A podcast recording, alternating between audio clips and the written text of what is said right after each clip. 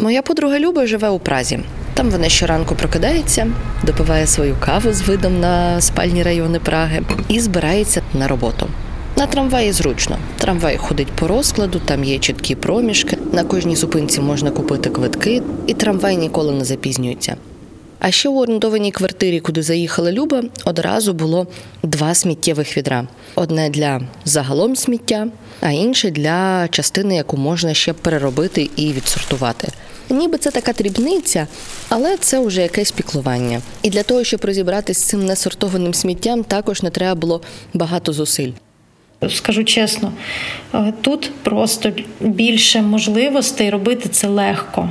Банальне теж сортування сміття. Ну от я людина, в якої немає автомобіля. Да? Я знаю, що в Києві є місця, куди можна возити сортоване сміття, але це треба знайти авто, яке відвезе, відвести, е, постояти в пробці. Да? Я розумію, що тут з цим набагато простіше. Я просто спускаюсь на ліфті в свій підвал і сортую там сміття. І тому в мене виникає питання, чому це не робити, якщо така можливість є.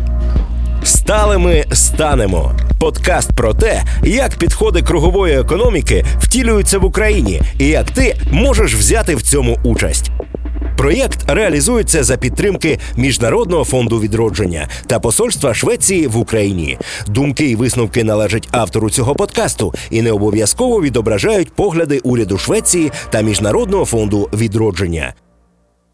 Привіт, я Настя, і з вами подкаст Стали ми станемо. Це уже другий сезон нашого подкасту. Сьогодні ми його саме розпочинаємо.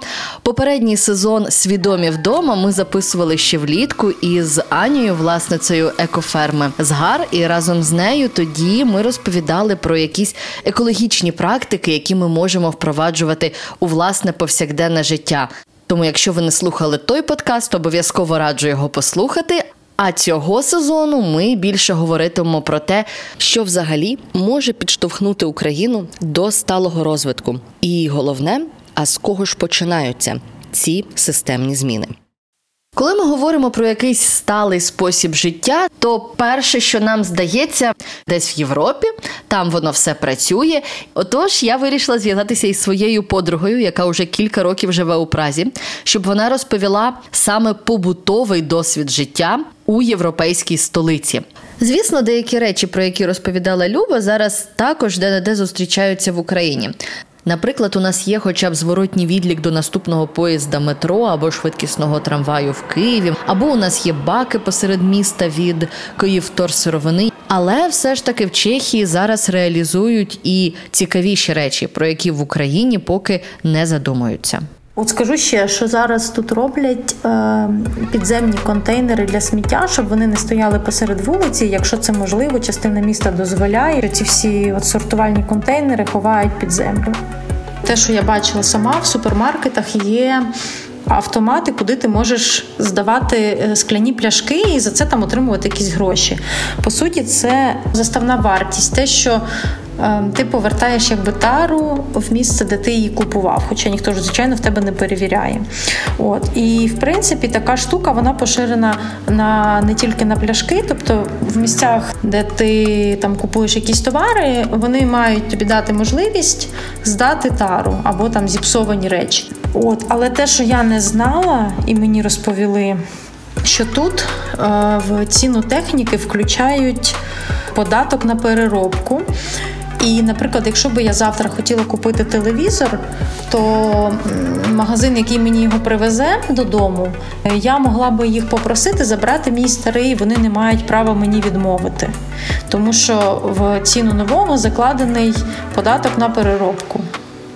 Плюс є ще така штука, яка називається збірний двор, куди можна привезти важке сміття, несортуване сміття, якесь різне, шкідливе, там не знаю, лампи, батарейки, диван, пральну машинку. І вони там це все сортують і розбираються, що з цим робити. Це безкоштовно.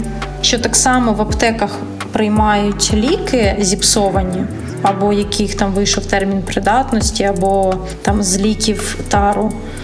Бачила оголошення восени, що місто безкоштовно роздає рослини квіти, які прикрашали місто І робиться це з тої причини, що е, доглядати за цими рослинами взимку дорожче ніж купити потім нові. Тому типу їх безкоштовно роздають людям. Те, щоб я здивована. Так дійсно в Європі значно простіше впроваджувати якісь сталі екологічні практики у своє життя. І все це, бо є інфраструктура, яка працює, і є зрозумілі правила гри, і є економічні інструменти, наприклад, податки, що підтримують такий стійкий спосіб життя. І усе це передбачено в першу чергу законами. Deal – це така собі дорожня карта розвитку Європейського союзу, яку вони розрахували до 2050 року. Мета європейського зеленого курсу доволі проста. Вони хочуть зменшити викиди СО2 до мінімуму, і для цього вони будуть переглядати. Кліматичне законодавство і розвиватимуть зелені технології, і інвестуватимуть у вразливі регіони, наприклад, там, де вся промисловість зав'язана на тих галузях, які викидають дуже багато СО2. Що ж нам потрібно робити? Які нам потрібні ще закони, які нам ще треба підзаконні акти? Саме для цього я звернулася до Олени Кравченко. Вона виконавча директорка організації Екологія Право Людина. Це правозахисна організація, яка відстоює екологічні права і пояснює, що нам треба робити, і як ми можемо дотягтись до Європи у питаннях продоохоронних. Вже Європа нам пропонує європейський зелений курс і пакет європейського зеленого курсу. Це вже наступний вищий етап. В Україні почали говорити, що так, ми приєднуємося до європейського зеленого курсу.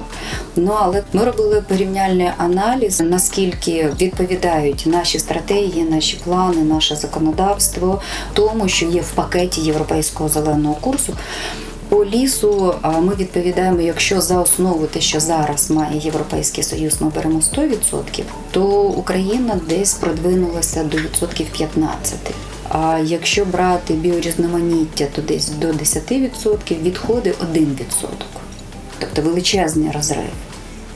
Ми ще не виконали базові речі, інституційні реформи.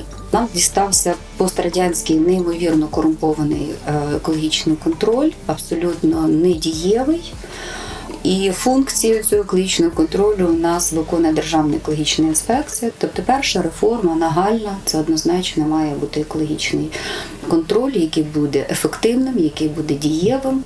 Іншою складовою цієї реформи це є реформа юридичної відповідальності за порушення природоохоронного законодавства. Для прикладу, якщо інспектора не пускають на підприємство перевірити стан якості атмосферного повітря, і штраф за недопуск складає 750 гривень. А фільтр, принаймні на одну трубу, а їх там енна кількість тих труб коштує 100 тисяч євро. Що вигідніше? У країнах Європейського союзу, таких як та ж сама Чехія, недарма почали регулювати та обмежувати негативний вплив різного виробництва або викидів транспорту, тому що це не тільки питання. Того, в якому середовищі ми живемо, це ще й питання, наскільки добре ми заробляємо. Тому що якщо ми здорові, ми можемо заробити більше і ми можемо більше привнести в економіку країни. Ми не маємо ні моніторингу стану здоров'я, ні моніторингу стану довкілля. І відсутність цих двох інформаційно-аналітичних систем не дає нам можливості і правдиву кореляцію провести. А як ось настільки то відсотків погіршилося стан водних об'єктів, ну, наприклад, Дніпра, да? і ми дивимося в систему, скільки захворюваність пішло по Києву, чи там не по Києву, хто п'є з Дніпра воду, чи може це впливати ці хімічні елементи, які знайшли в Дніпрі? Юристи громадського інтересу в Сполучених Штатах виграли не один позов на захист цілих громад де видобували нетрадиційні вуглеводні, які ми знаємо як сланцеві гази, і там встановили зв'язок, що внаслідок видобутку цих нетрадиційних вуглеводнів сильно були забруднені підводні води. Це йшло людям е, як питна вода, і юристи швидко провели порівняльний аналіз, вивели тенденцію і ну величезні компенсації, мільйонні компенсації виграли на користь мешканців тих чи інших населених пунктів. Пані Олена розповідає, що своє домашнє завдання із необхідного законодавства для того, щоб його підготувати, внести в зал парламенту, там обговорити і потім проголосувати, можна зробити ну приблизно за два роки. Цього часу вистачить і для того, щоб написати необхідні зміни, і для того, щоб їх прослухали в парламентських комітетах, і для голосування. Ще трохи часу після цього займе підготовка підзаконних актів для того, щоб закони дійсно працювали. Але от в чому проблема: це ідеальний сценарій, в якому система сама себе не саботує. Наприклад, проект закону про управління відходами був е, зареєстрований в перші ж дні дев'ятого скликання парламенту. Цьому парламенту скільки два роки він пройшов е, повторне перше читання, і до другого читання протягом року ми його вже не маємо. Важливий закон про контроль за промисловим забрудненням, зменшення промислового забруднення, інтегрований довкіллєвий дозвіл. Неймовірно важливий закон, і це впровадження директиви 75-ї з подібною назвою. Він провалювався тричі. Він знятий і е, пишеться новий проект закону. Там неймовірно лобі металургів. І власники в свій час за досить невеликі кошти приватизували ці підприємства. Там технології ще 30-х, 40-х років ХХ століття.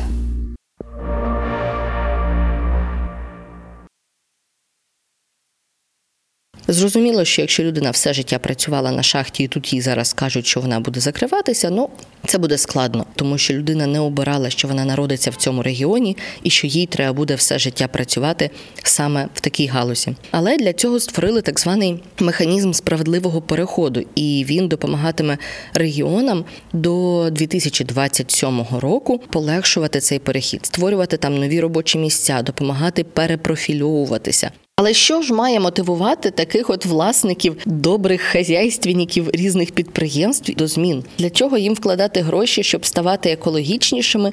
У Європейському Союзі вирішили, що вони будуть обкладати додатковим податком ті продукти, які виготовлені за дуже старими і дуже закостенілими технологіями, а деякі взагалі не пускати до продажу у Європейський Союз. Тому для того, щоб продавати Європейському союзу свою продукцію за вигідними цінами, нам потрібно самим змінюватись і самим змінювати свій підхід до власної промисловості. Ми не думаємо про свідоме споживання, тому що у нас не так, як в Європі, і відповідно у нас не так, як в Європі, тому що ми про це не думаємо. Звісно, такому несприйняттю екологічного способу мислення свого часу дуже сприяв радянський союз, швидкий розвиток промисловості, підкорити природу, неконтрольовано використовувати ресурси, тому що от нам треба досягти чогось за п'ятирічку. Це називається антропоцентричним типом екосвідомості, і зараз ми в основному в ньому живемо. Пані Олена розповідає, що в ідеалі для того, щоб в українців був оцей от необхідний рівень екосвідомості, треба починати з дитинства. Треба вчити цьому в школі. І для цього каже вона: нам необхідний такий собі тріумвірат і питанням екологічної освіти має займатися віце-прем'єр з гуманітарних питань і не менше, тому що це має бути співпраця в триумвіраті. Ось це хімічні речовини, які вилилися там в рівно азоті. Та ось аварія нещодавно там була ось такі хімічні речовини попадають в атмосферу, це настільки забруднює атмосферу, говорить Міндовкілля. А МОЗ каже, а настільки забруднене атмосферне повітря, ось так негативно вплине на здоров'я, на легені, що призведе до збільшення на стільки-то відсотків астми, на стільки-то відсотків онко і Міносвіти підключається. А для того, щоб цього не було, ми вводимо низку предметів з освіти і просвіти, які нам розповідають оцю наскрізність екологічної політики. Тож виходить, що як не крути, наріжним каменем до всіх змін має бути екологічна свідомість. Але ж і вона не виникає сама по собі. Ми не прокидаємось зранку і не думаємо, все сьогодні буду екосвідомим. Ну можливо, хтось із нас прокидається, але таких людей зазвичай не більшість. Для когось потрібні інші важелі. І невеликий крок був від Міністерства екології та довкілля Саме за їх ініціативою в Україні і з'явився проєкт Пакетик пластиковий. Ви, мабуть, бачили ці повідомлення про розлучення у соціальних мережах від своїх друзів, від своїх знайомих, що вони розлучаються із пластиковим пакетиком і більше з ним не хочуть мати нічого спільного, тому що він занадто токсик. Тож як взагалі виникла така ідея розлучення із пластиковим пакетиком у соціальних мережах і які плоди вона уже принесла? Говоримо зараз із Віталієм Капустяном, креативним директором групи Твіга Україна. Це рекламна агенція, яка і розробляла цей проект, і з Тетяною Шевчук, тім лідеркою проекту Розриваю з пакетиком. Я думаю, що це був квітень, а може травень. Я чесно зараз е, не можу точно згадати коли до нас звернулись е, тепер уже колеги з міністерства. І сказали, що у них є певний запит, законопроект, який готується, і під це треба комунікація. Це закон а, про обмеження пластикових пакетів, і мова йде саме про безкоштовне поширення. Тобто магазини не можуть е, залишати ось ці е, такі пакаванчики з безкоштовними пакетиками маєчка а в своїх магазинах. Тобто не можна сказати, що їх повністю відмінять, але ось цього масового безкоштовного поширення не буде. Але люди не дуже слідкують там, який закон прийнято, не прийнято, що зроблено. Тобто, ну чесно, давайте скажемо, навіть ми втрьох зараз спілкуючись, не особливо знаємо, які вчора були прийняті законопроекти. Е, і треба було придумати комунікації, як донести людям от, ну, після прийняття закону те, що ці пакетики будуть виводитись з ужитку, тому що для людей е, це буде така трошки неочікувана історія, коли вони прийдуть в магазин, а тут бах, і пакетиків немає, і чому так, і як так. Тобто треба було плавно розповісти, що друзі, а давайте в цілому відмовлятись від пакетиків. Вот. І все, ми пішли думати, розробляти цю ідею. Звісно, ми хотіли максимально масову аудиторію, але так як ми йшли в діджитал, ядро аудиторії будуть там люди, не знаю, з 13, ну і там до 50 це найактивніші юзери соціальних мереж. І ще ми для себе визначили, від кого ми очікуємо найбільшого залучення. А це люди, які в цілому вже знають всі ці штуки про шкоду. Вони вже знають, що при виробництві там використовуються шкідливі речовини, свинець, неорганічні барвники, і все це так довго розкладається. Вони це все знають, і вони якби всередині хочуть, і вони от майже вже готові, але щось їм заважає. І, мабуть, в першу чергу заважає те, що дійсно доступні ці всі пакетики, їх просто безліч. І Це така маленька-маленька дія, яку ну якби навіть важко відслідкувати за собою. А з іншого боку, їм так трошечки не вистачає такого поштовху якогось, от якоїсь такої ідеологічної, такої красивої історії, щоб ця людина там стала героєм для себе і от все-таки переступила на цю сторону. Да, ну по суті, ми так, от між собою, коли обговорювали все це, є такі дві крайніші. Да? З одної сторони, є е, суперекоактивісти, які вже все це роблять, і навіть коли їм кажеш, що буде прийнятий закон, вони говорять, цього мало, ви що, треба ще більше відміняти. Ну це така одна полярність, і напевно на них ну немає сенсу їм казати, що це круто, да, відмовлятися від пакетиків. Є друга полярність, ну умовно, із життя, якщо ви колись ходили на такі ринки е, продовольчі, коли ви купуєте там овочі, фрукти, і вам накладають їх в пакети, і ви кажете, не треба. А вам кажуть, ну ви що, це ж безкоштовно, ну come on. І продавець, якби хоче зробити вам приємно, побільше пакетів накласти. Ну, типу, як? Це дорого, багато, я вам все порозкладаю по помідорку в кожен пакет. І на цих людей також, да, там, ну, напевно, не треба орієнтуватись, тому що ну, ну, до них якось. По-іншому треба заходити. Є оця середня ланка, от як Таня правильно сказала, знову ж таки, перекладаючи це все на себе, ми просто не знаємо, що добре, що погано. Тобто, якщо колись нам сказали, що Ребята, давайте, коли ти там чистиш зуби, треба воду з крана закривати, тому що ці там 30-60 секунд вона не треба, щоб текла. Я такий, блін, я ніколи про це не задумувався, це правда. І я почав перекривати воду. Тобто, не те, що я раніше це зробив злого умислу, просто я ніколи не задумався. Так само, коли людям скажеш, що типу, ребята, а давайте не використовувати пакетики, можна там брати сумочки, можна на них прям е, ліпити цінники і так далі. Люди такі, о, блін, я ніколи про це не задумався. Да, дійсно, можна це зробити.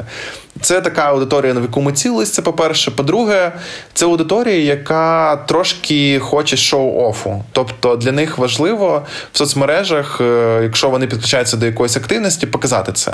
Тобто вони там можуть навіть разочок вивести е, сміття на сортувальну станцію, але про це буде пост, про це буде написано. Це круто. І це це нормально. Це це добре, якщо для людей це діє, це круто. І відповідно, коли ми їм давали цей інструмент, то якщо забігаючи наперед, да, розлучення, для них це було фаново. Тобто люди були нашими рупорами, і можливість для них е, не просто там відмовитись від пакетика, а заявити про це, це було найважливіше. Ну, в чому дійсно була суть і механіка нашого проекту.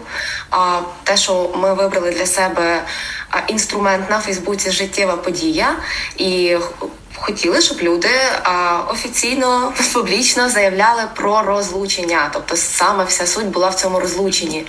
І також додам, от з того, що ми не встигли проговорити, а, що наш пакетик сам по собі був дуже негативний чувак, і він собі дуже багато дозволяв. І за це ми дуже вдячні міністерству в першу чергу, тому що ідеї наші були шалені, і комунікація від пакетика була дуже борзою. Він був дуже токсичний, і нам часом писали люди, що це там ну там come on, пакетик, це ну це надто. Тобто деякі люди писали прям жорсткий негатив. Там пакетик здохне.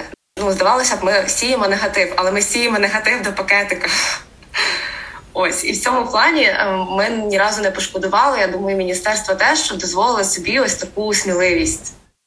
Зараз е, флешмоб досі як продовжується вже не так активно, але досі люди ще публікують свої дописи або навіть просто згадують пакетика в якихось публікаціях. А що стосується найактивнішого періоду, ми в результаті отримали понад 10 тисяч учасників флешмобу. Крім цього, нас підтримали медіа дуже потужно. Медіа покриття проекту на даний момент уже сягнуло від відмітки 40 мільйонів. Сюди входять і телевізійні передачі, і подкасти, і е, різноманітні онлайн-видання. Їх там було більше 40. Тут така така штука, да? Е, тобто, так чи інакше, людям треба буде відмовитись від пакетиків. Да? Але коли тобі кажуть в якийсь день, типу, все, тобі не можна. І коли тобі кажуть, слухай, а ти не хочеш от зробити якусь прикольну штуку, да, і сам відмовитись від пакетиків і заявити про це, то звісно тобі хочеться зробити самостійне рішення, це самостійний крок, і для тебе це е, на тебе це краще впливає. Ну тут ще важливий психологічний момент. Ем, я по факту вже в себе на сторінці всім своїм знайомим заявляю, розлучаюся, да, розриваю стосунки з пакетиком. І якби можливо, через два два дня там мені вже стане і впадло розривати з ними стосунки, але я вже про це заявила. І оця штука вже вона зроблена, вона вже є в мене в голові. Про неї знають мої друзі. І скоріше всього, якось прям публічно там тащити додому, як Віталік сказав, помідорку в кожному пакеті, принаймні, буде вже якось так трошечки соромно.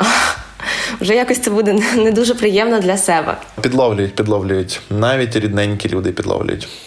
Там також, е, коли все це неслось, я дивився коментарі різних людей, і там людина пише: Я там розриваю стосунки, а хтось пише в коментарях: А хто там пиво з пластикових стаканів пиво от на вихідних?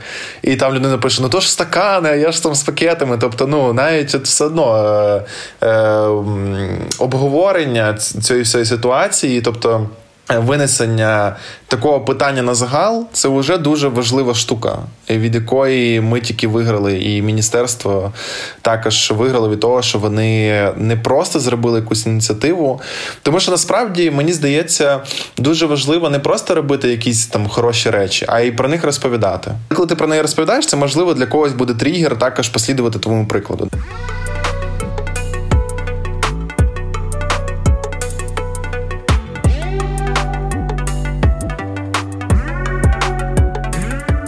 Звісно, такі проєкти, як і будь-які інші проєкти, які покликані змінити нашу екологічну свідомість, вони не будуть працювати одразу. Але все ж таки, пригадайте, наскільки нормальним було для вас ще років зо п'ять тому брати каву з собою і брати до неї завжди пластикову кришечку і пластикову трубочку. А зараз це уже моветон. Тож виходить, що екосвідомість це не те, з чим ми прокидаємось зранку. Це те, що у нас розвивається щодня, і те, що має переважувати нас на різних рівнях. Це має нам бути зручніше, вигідніше по грошах. Це має бути те, що роблять всі наші друзі, і ми хочемо робити так само, щоб не залишитись поза цією бульбашкою. Оце і є частинка кругової економіки. Її ще не називають економікою замкненого циклу або циркулярною економікою. Але головна ідея, яка в цьому полягає, що всі ресурси, які у нас є, ресурси планети, ресурси людські, ресурси грошові, ми маємо використовувати ефективно. І от в цьому випадку нам дуже може знадобитись допомога держави, тому що самотужки усі ми інфраструктуру не змінимо, і умови гри в країні ми не змінимо. Але головне, щоб ми розуміли, безвідхідних ситуацій не існує. Є ситуації, в яких ми поки не навчилися жити і комунікувати, комунікувати одне з одним із державою, іншими громадами і комунікувати з бізнесом. І от, власне, в цих питаннях ми будемо далі розбиратися в цьому сезоні нашого подкасту. Дякую, що були з нами, і обов'язково повертайтесь на другий випуск. Ставте лайки, підписуйтесь, пишіть коментарі до цього подкасту. Цей подкаст можна слухати на всіх платформах, на на всіх двох двох. Ви вам більше й не треба. На двох платформах слухайте цей подкаст. На обох зразу. Па-па.